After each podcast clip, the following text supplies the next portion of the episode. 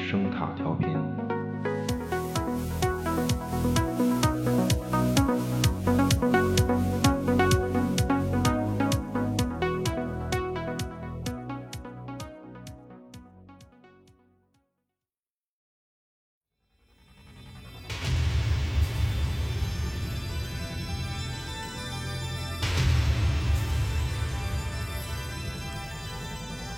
一九七七年九月五日十二点五十六分，旅行者一号无人深空探测器离开地球。一九七七年十二月，他赶上了先于自己发射的旅行者二号，前方是彻底的举目无亲。一九八九年，他继续向着银河系中心孤独前行。二零一四年九月十三日凌晨两点。他彻底离开太阳系，飞向深空。二零二五年，他可能会因为电力缺失，关闭各种仪器。最终，唯一精确运作的，是旅行者一号携带的镀金唱片上的那一小块高纯度铀二三八。它的原子核会精准的发生半数衰变。这个半衰周期用我们的单位描述是四十一点七亿年。旅行者一号就这样被时间标记，彻底冲出太阳系，也脱离了我们所描述的那个时间。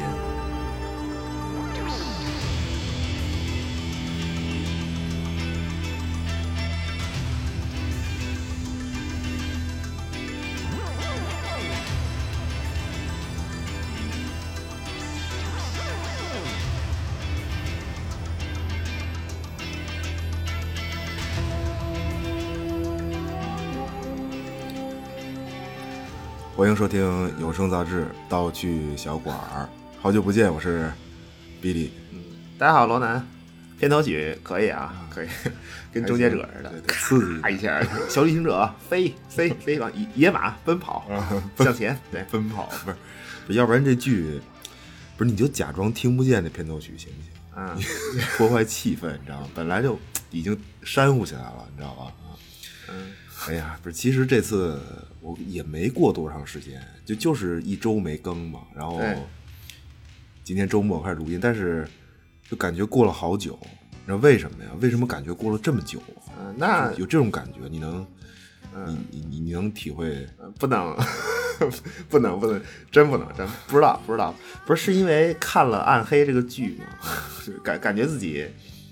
人在家中坐，就经历了无数的轮回，无数次生命，劈生命劈塔啊，无数个周天，不是真的也没干别的，确实也就看了一个这个，反正就暗黑第三季，还就是看了一个第三季，你知道吗？隐秘什么角什么落什么，根本就没时间看，完了 还行，那那那 再次优雅的划过热点，反正看这个就说这个，我就暗黑这个，就就就就就看这个，也也热点啊，也热，这还不热吗？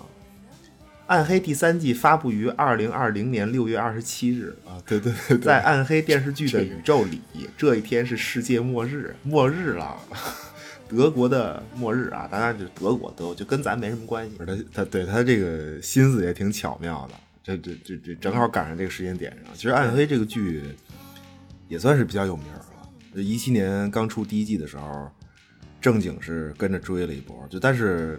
最后这个就第三季看完吧，我觉得你知道，就看这个剧到结尾，完全的就完结的那种，就应该有的那种通透感，就这个剧并没有给我。啊，并并没有，并没有，就反而这个结尾是，嗯，没有什么特别的，特别，嗯，不是。这个剧啊，这个剧这是一个，就首先说当年出来的时候，就是刚刚出来的时候，他说是。就刚当时是风评很多嘛，就就说这个剧是德版的《怪奇物语》啊，对对对对对对，对吧？就这个，就我也不知道怎么就它根本不是一个级别。就我觉得《怪奇物语》啊，《怪奇物语》是一个就娱乐性肯定很强，受众会特别广，更广。但是这个呢，就《暗黑》这个剧，这个剧最大的特点其实就是，你看现在咱们录音嘛，做节目，嗯，其实就是无从下嘴。就这个剧，就如果你安利一个剧的话。暗黑这个剧就就你不知道就这无从下嘴，真的就它太严整了，你明白？这这这这个剧太严，特别是到第三季结尾就结束整个三季，特别严整。而且这个剧的特点啊，就像就像这个剧经常说一句台词嘛，啊，开始就是开始就是结束，呃，啊不是不是，就我的感觉是特别像什么呀？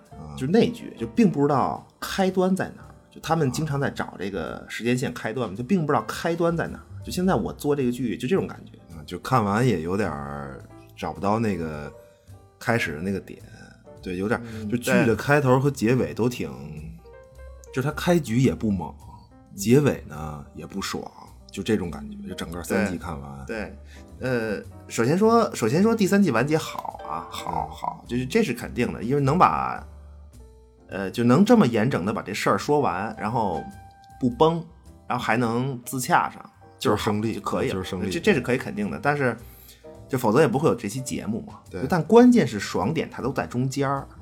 它都在中间儿，这个，所以就我我并不知道该从哪个点展开。就它的暗示啊，就这个剧的暗示，各种梗特别多，嗯，而且呢，就它的这些梗啊，它的这些指向都是，就它不像《怪奇物语》那个是，呃，流行文化梗做基础，但暗黑呢，暗黑这是个德剧啊，它它不是美剧，美剧。美剧能这么高端吗？能吗？我操，行行，顶天了啊！美剧顶天弄好了，它是个怪奇物语，也就这个了。嗯人家德剧，别的不说啊，别别别的不说，就是你看人家满街跑都什么车，奥迪、奔驰，这都是人买菜的。哎呀，不是，你看你那个没见过世面的样子，不是什么底层人士，不是好车，就是人家的国产车嘛，不就自主品牌，懂不懂？是是，确实。狭隘了，狭隘了，狭狭隘了。但是这个就说到汽车嘛，就其实这个剧里最可爱的汽车品牌还是大众，德国国企，这是人的国企，国企。从甲壳虫到老款高尔夫啊，对对对对，对吧？那那是高尔夫吧？那个第几代啊？嗯，二代吧，是二代，二代，这个就绝了，真的。这当时我是不是说回来说，所以关键就我还是觉得这个剧。最大的问题啊，就最大的问题，它是它没平衡好一个事儿。我是觉得它没平衡好一个事儿，就是娱乐性确实有点差，真的，就娱乐性确实就拍的过于，就他为了烧脑而烧脑，就太太注重这个了。所以这个剧，呃，必定小众吧，就必定小众，还行还行。第一季第一季还行，再往后就反正看的人越来越少了。对，就有时候就是确实这样。你看一个东西，难道你你不图个开心就不行吗？最后其实还是怪奇物语那种，真的就开心就完，就美式傻开心就不行吗？就非得弄得这么，而且而且他是把一个他是把一个其实并不宏大的事儿，你知道吗？其实他他这个事儿并不宏大，然后拍的特别史诗，就就就这个剧，就就就，反正嗯，就原则上不推荐。真的就原则上不推荐，特别是对于没有看过第一季的朋友。就这个剧说了三季，开始就是结束，结束就是开始。那怎么讲啊？就恰恰是看剧的时候不能从第三季开始看，然后 再看第一季。就怪奇物语可以，怪奇物语真的可以，就这个绝不行。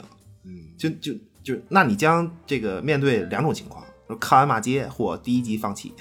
这这是。不是，我觉得就是因为你，你得从第一季第一集开始慢慢看，看完以后你才能体会到那个开始就是结束这个事儿。像，所以就真是就没看过的朋友，嗯别别别看了，别别别别别别，听听节目，听听节目，就感觉有兴趣呢，可以找时间来，嗯，好好欣赏一下，欣赏一下从第一集开始就特别，反正。宏宏大呗，宏宏大宏大。这嗨，可能也就是德国人，就民族气质，这个真的就是这种。就咱们是在乡村爱情的套路里讨论一切问题，德国可能是在在乡村科幻里讨论一切问题，真的。行吧，普普鲁士乡村科幻，这是嗯，对，德国东西反正都那样，表现主义了，什么？硬往硬往上找，硬往上找，什什么表现主义？听没词儿听懂啊？是是，真真听懂，听懂。算算算算，不是，哎哎，不对，莫名的在节目里达成了普鲁士三部曲，前俩什么来着？对 对，是这个，忘了算了。不是我我我我记得是星之彩那期说了一什么呀？什么普鲁士什么呀？那是哦那那那个，不是不是，说回来说了不重要，不不重要这个啊。反正再次就在自己节目里惊现自己节目广告，你知道吗？请回听节目，凑齐普鲁士三部曲。对呃，就这样啊，就三季都看完的人可能不太多，就我我估计不太多，就简单说一下吧。就这个剧大概说了一个什么事儿，对吧？然后结合时间线呢，我尝试来说一下，反正挑战一下，反正我估计五分钟以后啊，听众流失率百分之百。不是那还那怎么办呀？那那算了，要不然别说一下，说一下，挑战一下，挑战一下。呃，是这样啊，就整个这个故事啊，我再次十分抱歉的通知你，这是一个科幻故事，对此我深表遗憾。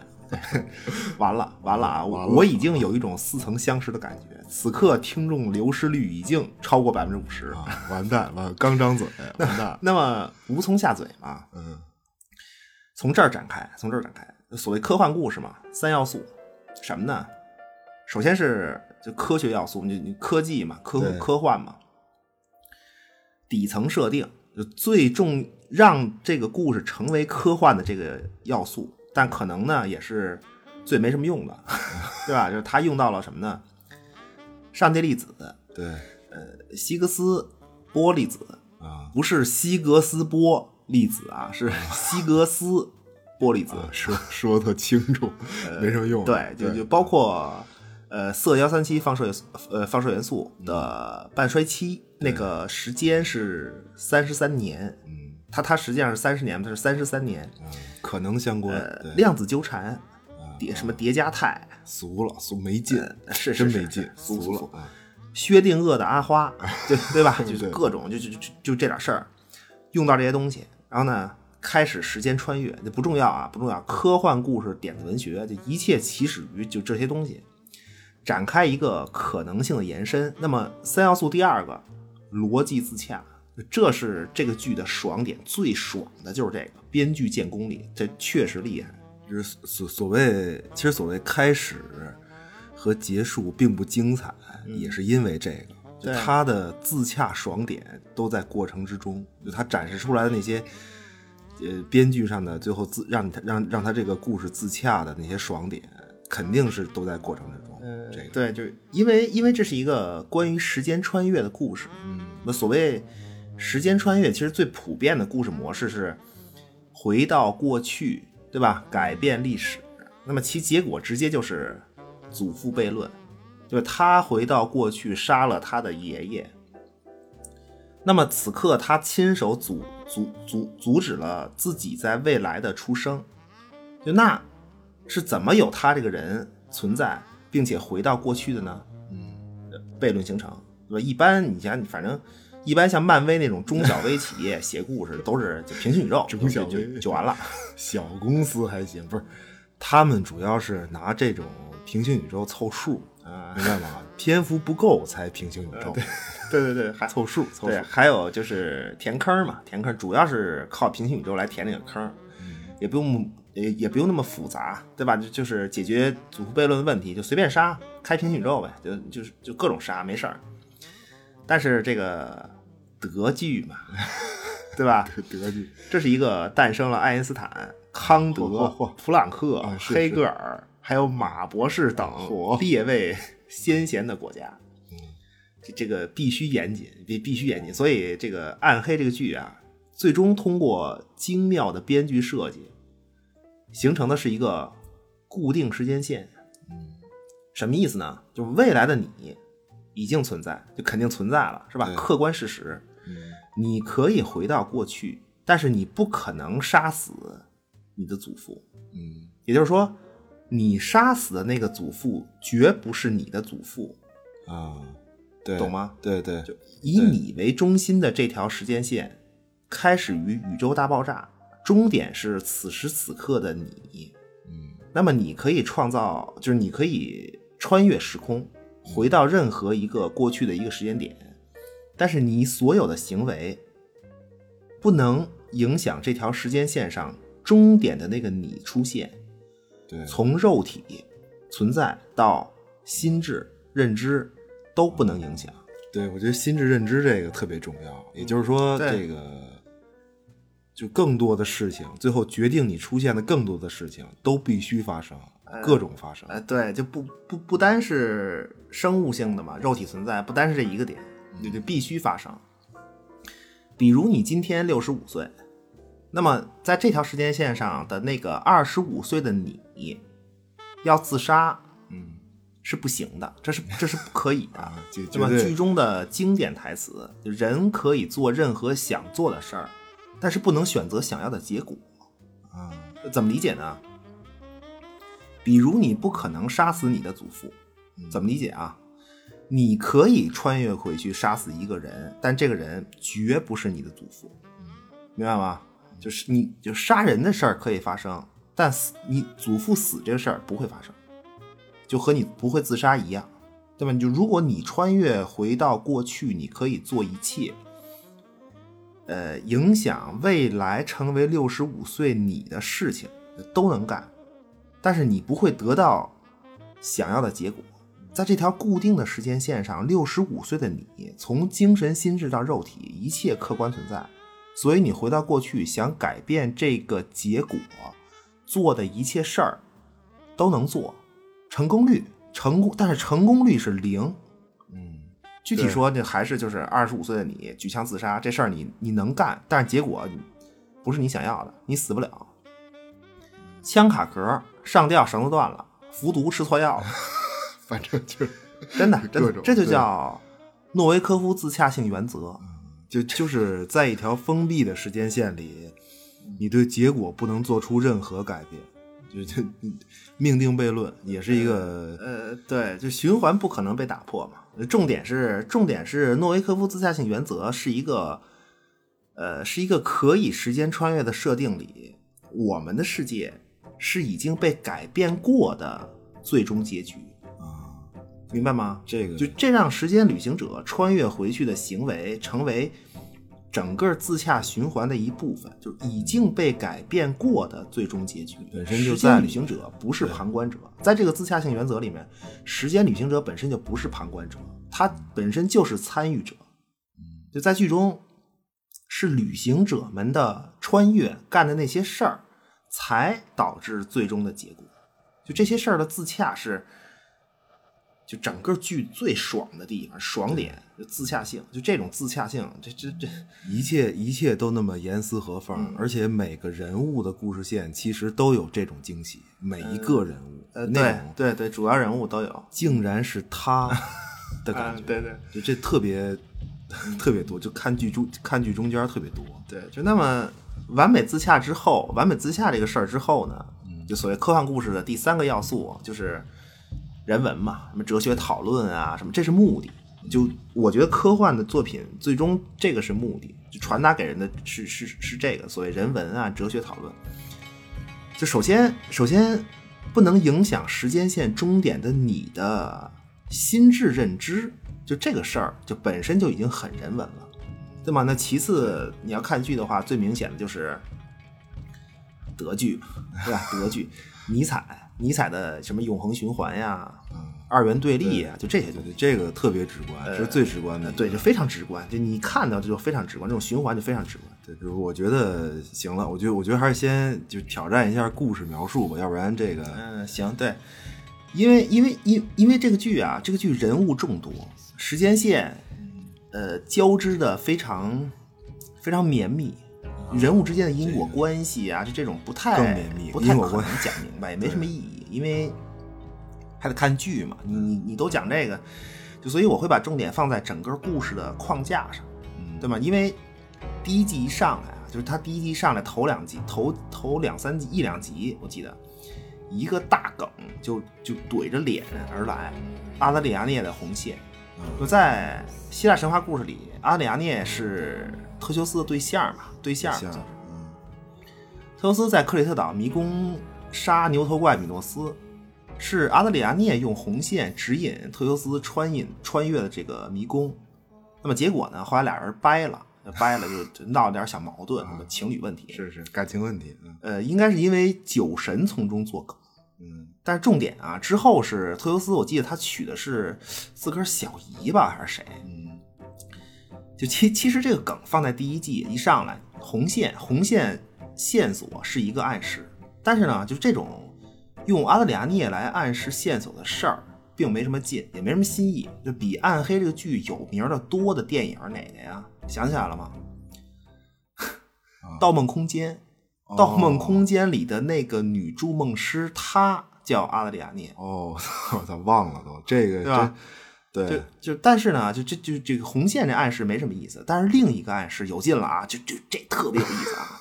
这是希腊神话啊，他第一季就暗示了暗黑是一个乱伦的故事啊。我就就当然了，就虽然大家可能对这个就很感兴趣啊，没兴趣，大哥，没什么兴趣啊，有可能，有可能啊，就但是呢，就这个就就不说了。不说了，朋友们，算了，太牙碜了。就为了让本期节目不下架，咱就啊不说这个了，回避，不回避，不说这个，回避伦理大舞台，让科幻故事科幻去。对对，这个要科幻，不要乡村。对，呃，行行行，对，踏踏实实录节目，你放心，有我在，怎么可能不乡村？有 有，行行行，开始你的乡村，请开始你的乡村。真的真的真的。这故事啊，这故事核心舞台是德国小镇温登。嗯，温登的德语意思是风。嗯，就让整个故事多了一丝浪漫。就这么狗血的乡村科幻史诗，它随风开始又随风消散。那整个故事呢，最早的就它最早的时间点，整个故事里最早的时间点是追溯到一八八八年。一个叫古斯塔夫·坦豪斯的人，就坦豪斯这个姓氏啊，是整个故事里非常重要的一个核心姓氏，但是戏份并不多，嗯，可是非常重要。对，就是他对于整个故事框架来说很重要。就这个姓氏对于框架来说很重要。反正满门忠烈坦豪斯，满门忠烈不是忠烈还行，忠烈也没几个人儿，反正是也没几个人。对，这个一八八八年。古斯塔夫·坦豪斯，这个古斯塔夫·坦豪斯，他的父亲老坦豪斯先生和他的母亲夏洛特啊，重要。母亲夏洛特呢去世了，老坦豪斯先生万分悲痛，爱妻离世，所以呢，这个老坦豪斯先生本身啊，他对于这个什么神秘学呀、炼金术啊，就各种吧，非常痴迷。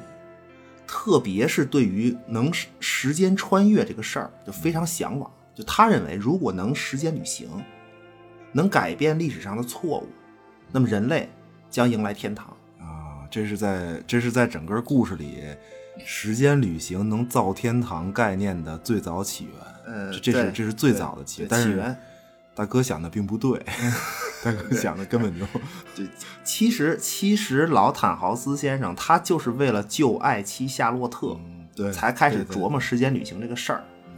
那么这里呢，就重要道具一块怀表，上面铭文篆刻，为了就一句话，为了夏洛特，就这个这是真这是这是老坦豪斯先生的真正心意，就为了亲人，对吧？一个个人情感的初衷。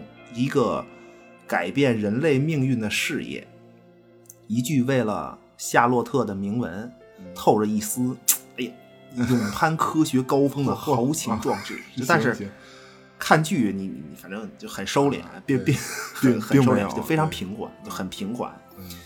那么老坦豪斯先生呢，就他就纠结了各种人，你们你得组队啊，组队干这事儿啊，就建立了一个秘密结社。这结社的名字啊，这社团名字叫“世界就是这么被 折腾出来的”。行吧，惊了都行吧，折腾去。真的，这是啊，是是。那怎么被折腾出来呀？就是要通过时间穿越修正错误，最后呢走进天堂。对吧？但是呢，他可能不知道，老坦豪斯先生可能不知道有这个诺维科夫自洽性原则的存在。时间穿越弄好了。就这事儿他干成了，他媳妇儿也就是个死，他媳妇夏洛特就是个死。要没弄好，就还不定出什么大事儿呢，你知道吧？因为被修正以后的最终结果嘛。嗯，对，多余折腾，其实呃，对，多纯属多余。对，就然后呢，就就到了他儿子一八八八年，到了他儿子古斯塔夫·坦豪斯先生这儿。嗯，就这个秘密结社其实也没干成什么事儿，嗯而且呢，人都散差不多了，就剩他儿子一个了。这个古斯塔夫·坦豪斯啊，他的设定非常有意思。这个人他是一个钟表匠，而且呢对是一个盲人，啊，就一个盲眼的盲眼的钟表匠，这这是指指向性非常强的一个暗示。盲眼钟表匠这个说法本身是一个进化论的科普读物的名字，就说进化论对一本书叫盲眼钟表匠，所谓天择嘛，嗯进化。就那在这个剧里，一八八八年盲眼钟表匠古斯塔夫·坦豪斯先生，他的作用就是告诉我们，整个时间线最后的那个结果一定是一个非随机的选择过程。嗯，暗合进化论的一些呃，对，就主要是再次指向自洽原则，就我们的世界是已经被改变过的最终结局，嗯而且就是非随机选择。嗯那么，一八八八年三件事儿，第一，有一群时间旅行者从二零二零年来到一八八八年，就这个时间点并没有任何时间穿越的理论知识，在一八八八年这个时间点，这个时候也并没有什么任何理时间穿越的理论支持，没有技术储备，就什么都没有。而且呢，这帮旅行者自己的时间机器没有能源了。啊，就回不去了，便携设备回不去了。那怎么办呢？就他们旅行者们要在一八八八年这个时间点重建时间机器，要回家。嗯地点就在古斯塔夫·坦豪斯的工厂里开始建造。图纸，图纸就是，呃，在旅行者的头脑里面，旅行者知道在未来的这个地方，就是工厂的这个地方，确实有一台时间机器。就是他们见过这个机器，就有印象，知道什么样。对他他他们知道这个整个机器嗯哪个设备放哪儿什么的，他知道什么样这所。谓图纸嘛，图纸嘛，就那么就根据这个就开始建造了嘛。嗯呃，设备大概就建好了，但是呢，没有能源，你启动不了这东西。所以在这一年，还是一八八八年的晚些时候，有另一个第二件事是，有有另一个时间穿越者来到一八八八年，给他们送来了启动能源。就这是整个故事的顺序时间线上关于时间机器从概念、蓝图到制造，再到能源的第一个循环，第一个完整循环，发生在一八八八年，对吧？你你你你发现，其实诺维科夫自洽性原则已经在起作用了。蓝图是因为未来的机器存在，旅行者们见过。那么能源呢？能源是未来的人给送过来的。就先不说能源最初是怎么诞生的啊，这这点不说，就先不说，就说概念和蓝图本身已经成为了一个无源信息。时间机器指引旅行者在过去建造了自己，嗯，一种一种一种自我实现，这个是时间机器自我实现。这个对对，这是第一个小循环啊，小循环。那么继续，就在一八八八年这一年，第三件事儿，嗯，古斯塔夫·坦豪斯先生被杀，被无名氏杀害。凶手的名不是不知道这个人叫什么，所以叫无名氏，是因为凶手的名字就叫做无名氏。就叫这个。你不知道他是谁，无名氏，他的名字就叫无名氏，嗯，全剧唯一的一个无名氏。也是个旅行者。因为古斯塔夫·坦豪斯他要向公众揭露有时间旅行者存在这个事儿，嗯，那么这是不行的嘛，对吧？对所以就就被灭口了，就是因为未来大众并不知道有时间旅行者的事儿，所以古斯塔夫必须死，自己不死就要有人帮他死。这个无名氏这个人本身也是一个时间旅行者，就被改变过的最终结局。呃，对对，但是但是古斯塔夫·坦豪斯先生虽然去世，可是这个世界就是这么被折腾出来的这个秘密社团的意志，被这帮困在一八八八年的时间穿越者们继承了。嗯，社团没别人了也。时间旅行造天堂，社团纲领嘛，对吧？对那么这个社团就是就成为了整个剧里光明黑暗二元对立争斗的一方。嗯，就这个社团，反正嗯对吧？你一听这纲领带人类进天堂，生活更美好，嗯，好，好事儿啊，好事儿是不是好事儿？对对对，好事儿，是是是是，就是，那么他们的领导人就是《暗黑》这部剧的男主人公约拿。对，约拿是困在一八八八年的时间穿越者之一。嗯，老年老呃中中年中约拿中年被困，然后嗯对正式成为领导是老年老年，对，就是你发现其实社团这个事儿本身也并不是主人公们自己创建的，呃呃，对，它起源在起源在古主故事的循环之外嘛。嗯，对，因为因为社团的目，这个你看社他这个社团的目标实际上是什么呀？你听他这个名字，嗯翻译成中文人话啊，就是 不实际上就是科技成就美好未来啊，科技成就美好天堂嘛，对对吧？对，这是这是一个美好愿望，这是人类一直以来的愿望。咱不是一直就就就干着就是就是这个事儿嘛，对吧？它是持续的、不变的，明白吗？从从用大板砖到以后 用这个飞船，还真是就这个就这是唯一的目的，对对吧？对，那包括其实包括怀表也是嘛，怀表怀表就是人类始终如一对亲人的爱呀，为了夏洛特呀，这这是不变的，对吧？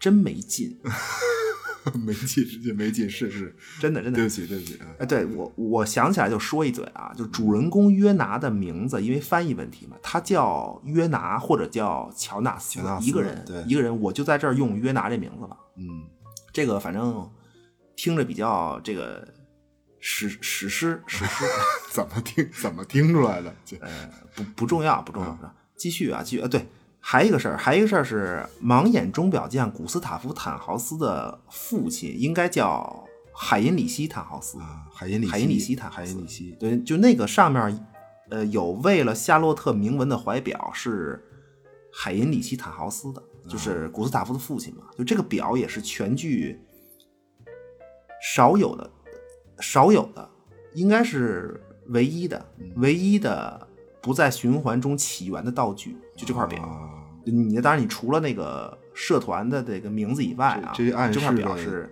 唯一的。始终如一。对，但是呢，就说回来啊，说回来就是，但是，一八八八年这帮时间旅行者实际上最终也并没有把时间机器完成。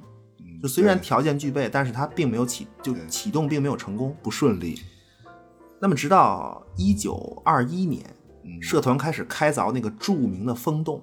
嗯，温登洞，温登对，就，全剧最著名的景点儿就是你第一季封面上，就每一季封面上的那个洞，嗯。就可以时间穿越的。就它这个洞的暗示也非常雅碜，非常生育，就是是是，行行，不说了。不说啊，对对。对对，就因为社团在一九二一年开凿的洞，嗯。所以呢，在一九八六年，这个洞上面的核电站发生事故，才导致这个洞本身变成了一个时间机器，通道被打开，嗯也就也就此连接了一九八六和一九二一年。嗯，就还是一个洞自己成就自己的一个洞，自个儿也成了一个无源信息。对 对就因为旅行者知道未来有这个洞能干什么，所以才在一九二一年开开始开凿 这个。对，就是也就是也就是因为这个洞的连通，所以呢，在一九二一年的时候，世界就是这么被折腾出来的社团 总部啊，真别扭，太他妈怪了这个。哎对嗯。这是凑合凑合凑合，啊，行行是，他他们这个总部呢，才有了一台完成的时间机器。嗯，剧中的时间机器，不管是小盒子、便携式，还是这个风洞本身，都有一个间隔，是三十三年才能穿越的周期，就是每三十三年能穿越一次穿越一次。对，而且你时间穿越只能是前后三十三年，时间点前后三十三年。嗯，神秘数字，这神神秘了，这个。呃，非非常神秘，非常神秘，不重要，不重要，非常神秘。但是呢，一九二一年，他们的他们总部的那台时间机器是不受三十三年周期限制的。嗯就抛开宗教典故和神秘暗示吧。就就我感觉剧中这个三十三年间隔的设定，就刚才说了吧，就可能是因为那个核电站事故造成的放射性元素是铯幺三七，就这个东西的半衰期是三十年。嗯，比较暗合，比较暗合，反正是一个点。就但是这个就三十三年是一个，其实它这三十三年这个。它是一个可以帮助你看剧的一个重要点，嗯，就是很多穿越的一个标记，这个就穿越的时候走的那个时间点，然后它再出现，一般都是接的都是三十三年前或三十三年后的故事，而且它剧里会提醒你这个时间，它会提示你这个年份，对，这但是首先呢。就你得记住之前的那个故事是哪一段儿，对对对，这个考验记忆力，呃，就包括演员的长相嘛，你都得记得住。对，就但是问题是，一九二一年他们总部的这台机器是不受三十三年限制的，对吧？就为什么有这么个时间机器？就是因为啊，如果看剧的话，那个角色叫做诺诺亚，嗯，是一个牧师，就这个叫做诺亚的牧师。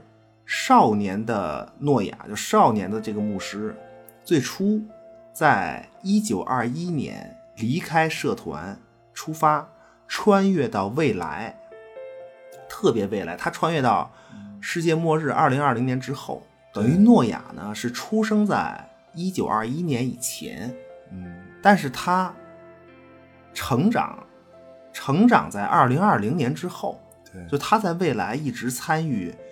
突破时间旅行三十三年周期限制的研究，嗯，实验，那么直到最后，他再回到一九五三年，在风洞中弄了那个小屋，就墙上贴壁纸，中间椅子，就弄了那个小屋。这个小屋呢，就是他绑架孩子，绑架孩子其实就是继续做实验，最后实验成功了。第一个成功穿越并且回来的是海格。海格就脸上有伤。如果没看过剧的话，就是有这么一个角色，他第一次穿越又回来了，就就是就是核电站初代站长的儿子，一个一个重要角色，就等于一直绑架孩子传送，是为了做实验，做这个就是为了做这个社团总部那台无限制穿越的时间机器。对，就是这是一个科技让人类更美好的这个 纲领社团干的事儿啊，光明光明光明。那么时间线继续发展，嗯，就刚才是一九二一年嘛，对吧？现在来到一九五三年，就诺亚的事儿说过了。呃，那本剧最重要的角色，我觉得是最重要的一个角色，女性，女性三位一体结构的一个角。就是串联整个世界的引线人，温登小镇伦理大戏参与者，以及真正的，呃，就他是既是参与者，同时他确实又是一个旁观者。只有他最后能变成一个旁观者，最后是一个旁观者。对，剧中众多 杀亲爹角色之一，温登核电站站长二代目，从小从小啊就在小树林里黑暗小树林里。逼着男同学脱裤子检查身体（ 括号注意啊，是这个女的要检查男同学身体，认认真真的看啊）。括号括死不是那个括号括号括号，男同学也是伦理大戏重要角色（ 括号括死）。对对对对，就是那在伦理层面，在伦理层面，我跟你说没有不重要角色啊。对，说回来说回来，都是亲人。还说这女的啊，就她。是个异色瞳，嗯，对，就波斯猫嘛，就是它的两个眼睛，嗯，瞳孔颜色是不一样的，天生的，天生不一样，似乎在暗示什么？对，其其实还挺好看的，其实，呃，就是少年时代还挺好看的，少年时代挺好看的，就是就是就是给男同学检查身体那个岁数，行是真的，对对，长得还行，嗯，还行，这个角色怎么说啊？嗯。少年时代美丽，呃，阴谋；中年时代呢，就那个演员，我觉得自带恐怖属性。真的，就这个剧，我感觉到的很多恐怖的点，都是就这个角色中年的戏份里面给我的恐怖。不是，我是觉得，我是觉得他杀他爸的那块儿，啊对对对对对对，就就 对对吧？就那个演员自己长得是他脸有点歪呀、还是怎么着？就看着他稍微一一绷脸就特别就那场戏啊，就那场戏巨经典，真的，就那场戏巨经典。父亲和女儿，然后你你在知道，就我们观众在知道双方背后的各很多事儿之后，嗯，然后你再看这俩人的这个表情，绝了，真的绝了，就就体现在那一刻。但是确实有点诡异，就是他他长得有点诡异，就中年的那个演员气场特别可以。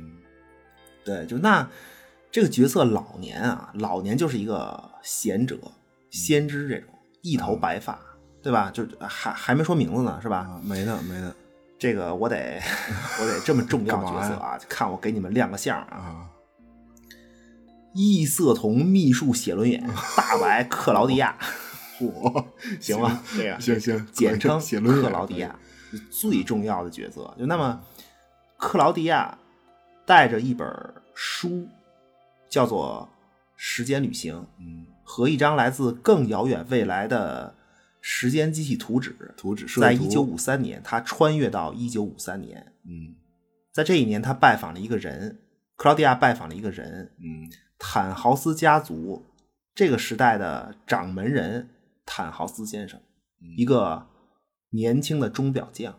就为什么拜访他呢？克劳迪亚为什么要拜访他呢？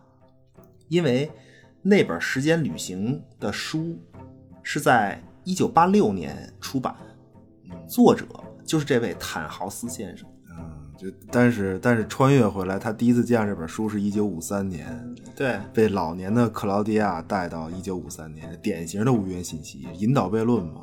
作者在一九五三年见到了一九八六年才出版的书，对，而且作者竟然是自己。其实最后呢，也是书自己写自己，你也不知道是呃，对，就就同时，同时呢，克劳迪亚还还就是他还拿了这个便携式时间机器的图纸，便携式图纸的，它跟那个总部那台机器是不一样的。你看剧的话，就是那个小盒子、小木盒嘛。嗯对，呃，一九五三年的克劳迪亚跟坦豪斯先生说：“说你好好研究啊，认真认真读懂、学懂、弄通时间旅行这事儿，好好看书。就那么这个图纸呢，干什么的？就这东西做出来是干什么的？你别管，你也别问，你就听我的，你就照着做，就照着这图纸认认真真做就行，别的别问。就就并不就并不告诉他做的东西就是时间机器，对根根根本不说嘛。不能说，不能说，因为为了让发生的事情必须发生，所以不能说。绝不能说，绝不能说。继续啊，就那时间来到一九七一年，就一九五三年之后，来到一九一七一九七一年，啊，一九七一年，这个这坦豪斯先生就得到自己在未来写这书我，说哎呀，这个作品简直就关于时间旅行的惊为天人指导啊，这竟然是我写的，就这个事儿，你说。就就开始研究，就反认真研究。他不仅继承了这个坦豪斯家族钟表匠的传统，对吧？还继承了家族对于时间旅行研究的热爱。就也不知道是天生的，还是让这个一九五三年克劳迪亚用这这本书给带的，洗了脑了，给洗了脑了。呃，对，就就就不知道，不知道，就都是非，但是都是非随机选择的结果，对吧？反正就是热爱了，就太热爱了，就太特别热爱，就忽略了什么呢？忽略了自己的孩子，就自己的儿子带着媳妇儿，带着孙子，说回家这个聚聚吃个饭，说哎呀，席间坦豪斯先生就没别的话了啊，聊各种和时间旅行和时间穿越的一切问题，就各种神侃。然后他儿子就急了，豁的站起说：“怎么这样啊？你除了不知道我，就你自己的儿子喜欢什么，剩下的你全都懂，对吗？有有什么意义吗？你我就算我能忍是，贵芬跟这儿呢，贵芬，儿媳妇儿，儿媳妇儿，贵芬，贵芬点儿坦豪斯女士，就结婚前娘家姓施特劳斯，可能。大哥，编的太乡村了。不是不是 施特劳斯贵芬不重要不重要，就反正是这个坦豪斯的儿子嗯。一气之下带着儿媳妇贵芬和孩子就离开了。结果呢，他的儿子这一去，一家三口在回家路上车祸身亡，嗯。儿子、贵芬、孩子全完了。啊，全全不是他们家族啊，就他们家族，反正是其实这坦豪斯家族，他老死人，总得死几个，哎对对对对也是为了剧情推进做出了贡献，这个 老死，对对，都都是为了剧做献身嘛。哎，抛头颅洒热血，结果这个就是坦豪斯一看说完了吧，嗯完了，家族伤痛又一次循环啊，怎么办呀？嗯这个时间就来到一九七四年，一九七四年，坦斯先生终于琢磨明白了一个事儿，就《时间旅行》这本书啊，他已经吃透了，你说就干这一件事儿嘛，天天就看这本书。这个，所以呢，这个理论基础有了，时间穿越、时间旅行这概念肯定就也有了。而这个坦豪斯先生就说说，要不要不我自个儿伸伸手，我我我自个儿练练，我弄一台这个时间机器行行吗？这个啊，要完，这个我们家 家族传统不就是要就实现时间旅行改变历史吗？这就那我这要是成功了，这不是既能救儿子一家三口，嗯捎带手带着人类就进了天堂了。啊，丰功伟绩了，对，就就他他他他他他都忘了啊，当初他他们家老祖就那个海因里希·施特劳斯，啊不是 我我让你编，不是海因里希·坦豪斯，啊对对不起，是的就这么想的，对吧？反正就反正他现在就信心满满，就凭空自个儿就做。啊，不是不是，你知道，就我插一句啊，整个三季看完，嗯，才明白，就为什么当初克劳迪亚只给他一本书，有理论基础，但是并不告诉他那个图纸其实就是时间机器。对啊我，这个铺垫绝对不是现编的，就他这个情节不是出现在第三季。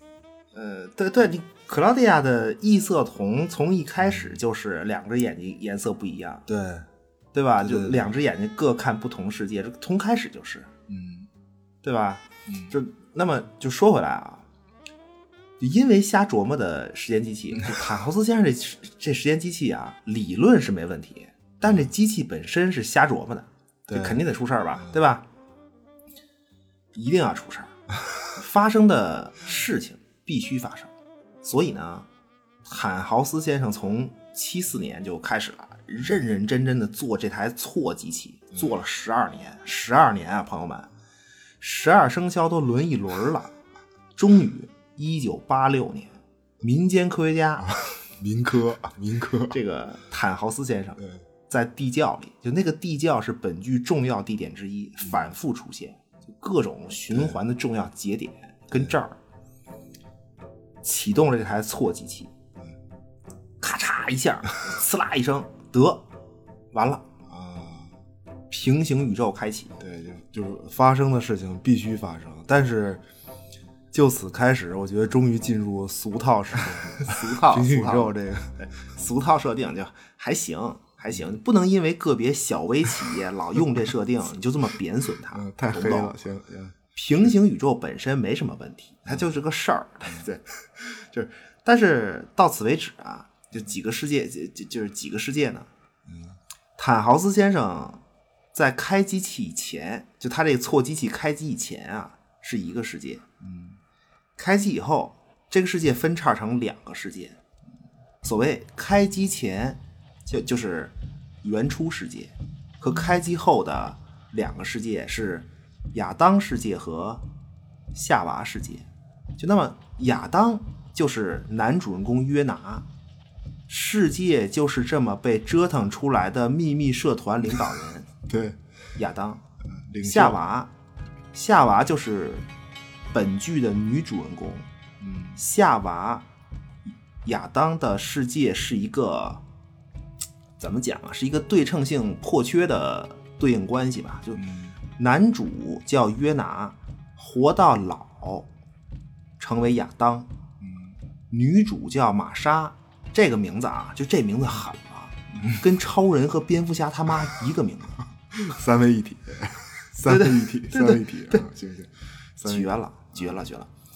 玛莎活到老就是夏娃，我我说的明白吗？呃，就所谓是。亚当和夏娃就是男女主人公约拿和玛莎老年的特定称呼。嗯就是说，嗯，说说有亚当和夏娃，就是特指老年的约拿和玛莎。嗯，明白明白，就他有他这个有一种很明显的成长感，嗯成为亚对，就当但是和夏娃。夏娃世界，夏娃的那个世界彻底没有约拿这个人，嗯。就从小青年、中年、老年都没有，根本没有。起根儿上起，夏娃世界分裂以后，夏娃的那个世界就没有约拿这个人，嗯。但是两个世界还有对称关系，其实就是夏娃世界里玛莎，夏娃世界里的玛莎，就是补了约拿的位置。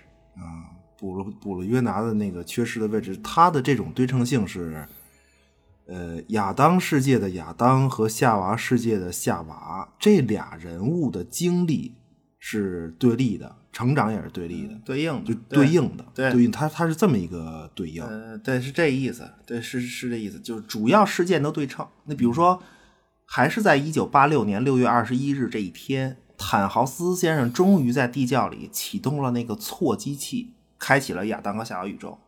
就那么，记得那个在一八八八年杀死古斯塔夫·坦豪斯先生的那个无名氏吗？就全剧唯一的无名氏。对，这个无名氏同时有三个，分别是，呃，少年、中年和老年，一个人物，三个年龄，三个演员，三个人。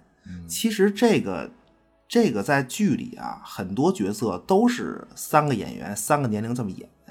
但无名氏的特点是，他是就这三个人总是在一起行动，对，就他是真正的三位一体，想的都一样，就就在的一九八六年六月二十一日这一天，亚娃和嗯亚亚当和夏娃宇宙被开启。那么嗯。三个无名氏也也分头在两个宇宙同时制造了核电站事故。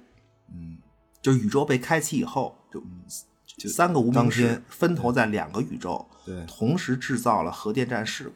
嗯，那么这个事故呢，导致上帝离子的出现，同时，一九二一年被开凿的温登洞，就那个风洞，首次被开启，通道被打开。啊，我特别特别怪的一种一一种体验，我首次被开启，听着特怪。其实，在一九二一年就已经开凿了。对，就但是但是那个就是所谓开启，是因为一九八六年这一端开启呀、才才连通嘛。就是反正就是这故事，对吧？就包括核电站，包括核电站能被建造，它是一九六零年能被审批建造，也是这个就是三位一体的这无名氏，嗯，威胁当时的温登市长，最后才拿到批文，那才有的这个核电站。就德国人民本来不想选择核电，对明白吗？但是最后怎奈盲眼中表匠，对吧？非随机性选择，对而而且而且中年的男主约拿，嗯，也是在一九八六年晚些时候，经历千辛万苦，暂时的关闭了风洞同年这个时间通道。嗯，他只是他关闭也是在一九八六年，其实、嗯对对，但是就关了几个月，实际上就关了几个月。翻过年儿来，一九八七年，年轻的自己，约拿年轻的自己就就又给开开了。对就他们说这个就大故事嘛，说到现在，其实结构已经很明显了，就连时间线都三位一体，原初亚当、夏娃，对吧三？条三条线。那么首先亚当世界和夏娃世界是互相渗透的，真正的循环是亚当世界和夏娃世界。就这两个，这不是两个东 This 西，is a 这是一个完 condition, 整 a 的。statistic, I would say it is a 所有的 worst 时间旅 case. 行者的动机看起来有特别多，It's just another fight. 就是说到最 Never 后 you, never me, never right.